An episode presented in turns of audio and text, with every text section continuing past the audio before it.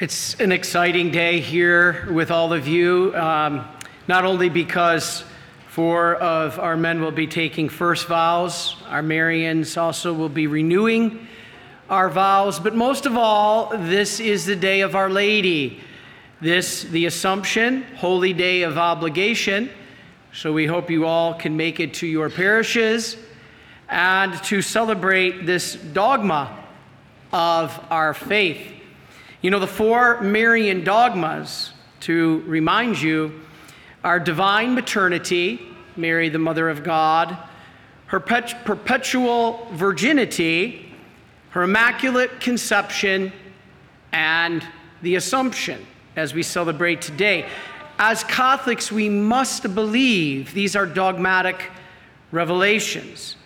Now, I and my brothers here are Marians and as Marians, we connect them.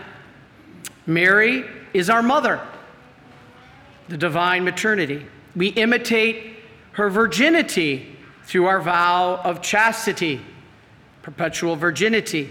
We are the first men's community in the world ever to bear the title Immaculate Conception. And we always do our vows here on the feast of the Assumption. We are Marian. And this is the beauty of this day, our mother. And we do it all under the umbrella of the apostolate of divine mercy. Mary and divine mercy, you've heard us say, are the two spiritual weapons of our times and the Marian Fathers are the main ones, unlike any other community in the world, that are focused on bringing those two spiritual weapons to the world Mary and divine mercy. We've been given this task. Now, these four men will join us in as they take vows in this mission. And this is beautiful. God gives us a mission. And to do that, we need good men. We need good soldiers to use these two weapons, Mary and divine mercy. You know, the magazine The Atlantic had an article a while ago on the rosary, and it called it a weapon, but it didn't mean it from the true meaning of weapon. It called us extremists. It said that Catholics are radicals and extremists and that we use the rosary as a weapon.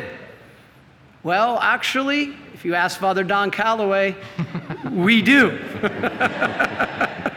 and so, yes, it is a weapon to help us in the spiritual warfare that we face every day. And the article seemed to not grasp that. The priesthood is about this. It's not sexist or chauvinistic, it's about the masculine because from this altar, these men, God willing, will be the future priest to give that seed.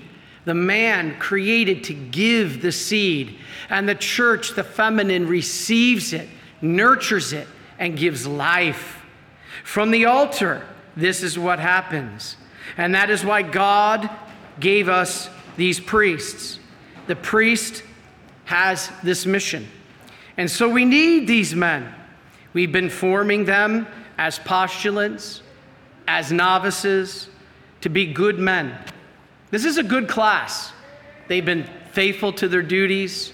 Father Jim has led them into seeing their call.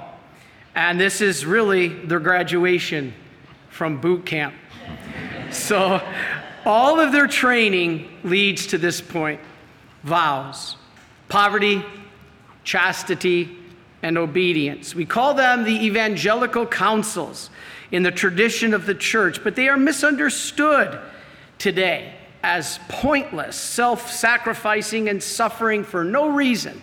And you have no freedom, and you're blind in your faith, and you're just following like sheep. Yes, we are sheep.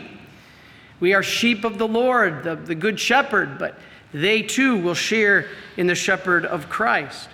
So, really, it's the opposite. The vows give us complete freedom freedom from slavery to the gods of the world. We take the vows of poverty, that is to overcome the small g God of the world of money. We take the vow of chastity to overcome the small g God of the world of sex. And we take the vow of obedience to overcome the small g God of the world of power. And this is the gift. And all of us may struggle in some way or the other. I remember when I came, I had a meeting with the priests in Washington, and they said, We're worried that you come from the world, you had a business, and you worked, and which of the vows do you think you will struggle with? And immediately I answered chastity. I was engaged to be married, and they looked at me, they all shook their head, and they said, No, your issue will be obedience. and I said, No, I don't think so. Right there, I wasn't being obedient. and I have come to learn yes, giving our will to God, surrendering what we want, what we feel, what we think, to the knowledge and grace given to our superiors. And we all have superiors. I, as the provincial superior, have Father Joe is my superior. Father Joe has God as his superior.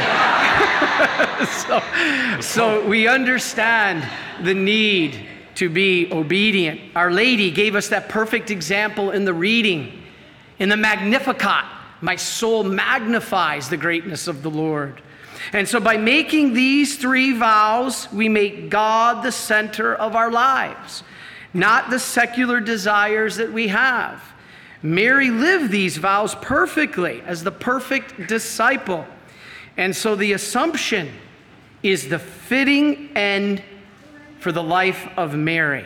And it so shall be for us as a good disciple. So pray, we ask you for these men, that they will live the vows faithfully and then be assumed into heaven at the end of their life. You too.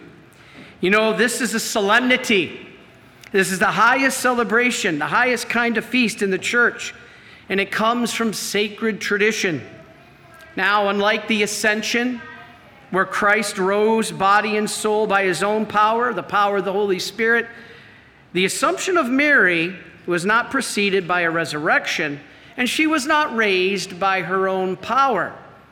However, the dogma of the assumption of Mary means that she was taken body and soul into heavenly glory at the end of her time on earth.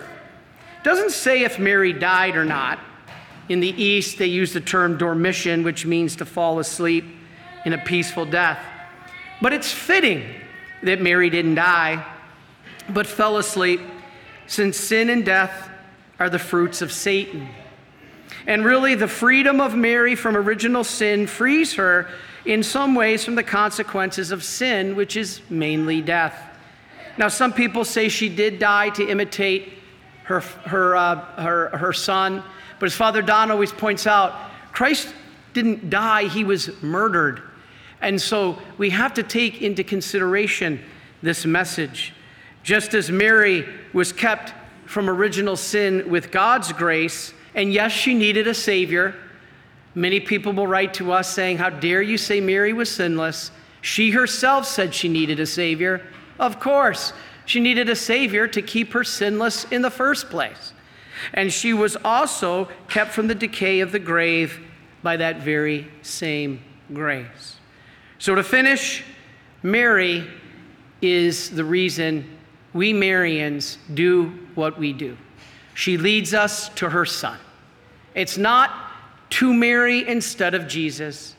It is to Jesus through Mary. And she best fulfills Genesis 3:15, where it says that a seed of a woman will crush Satan. And Jesus was that seed. He arose to heaven to fulfill this prophecy, and it follows that the woman would have a similar end since she shared complete enmity with Satan. You know, People always say, nowhere in the Bible does it say Mary was without sin. Actually, all you have to do is look at Genesis 3:15. It said there would be complete enmity between her and the serpent, her seed and his seed.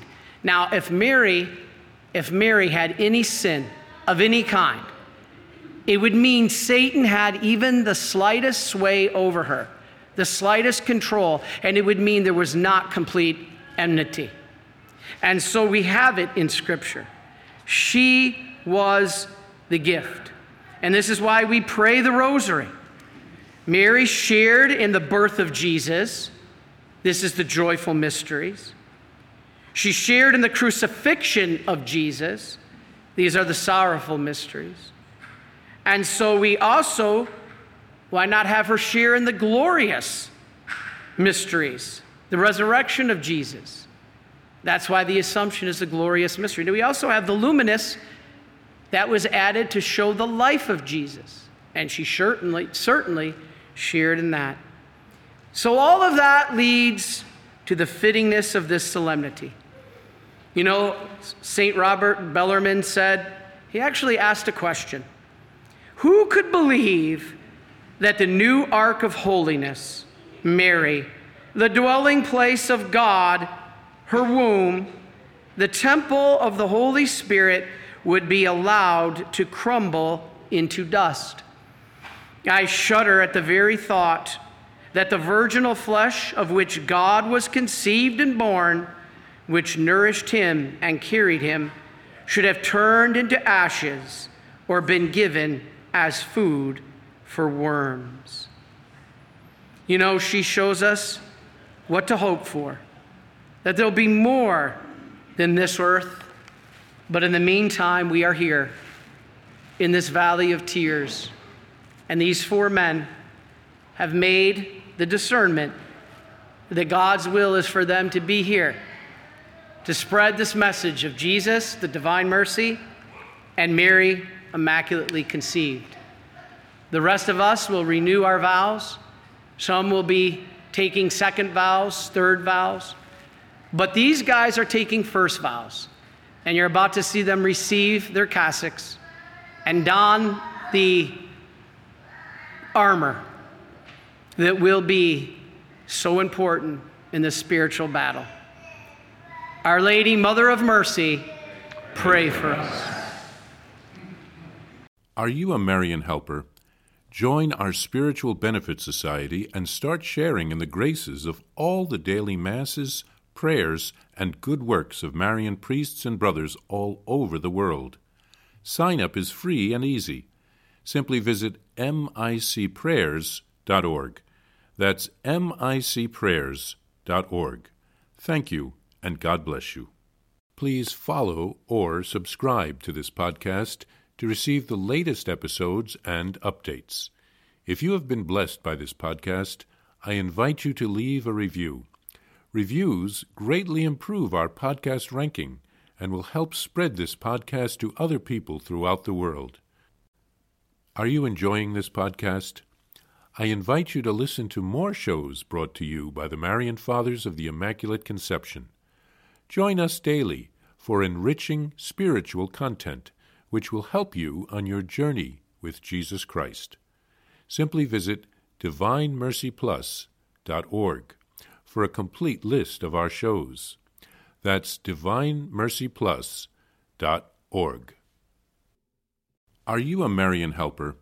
Join our Spiritual Benefit Society and start sharing in the graces of all the daily masses, prayers, and good works of Marian priests and brothers all over the world. Sign up is free and easy. Simply visit micprayers.org. That's micprayers.org org. Thank you, and God bless you.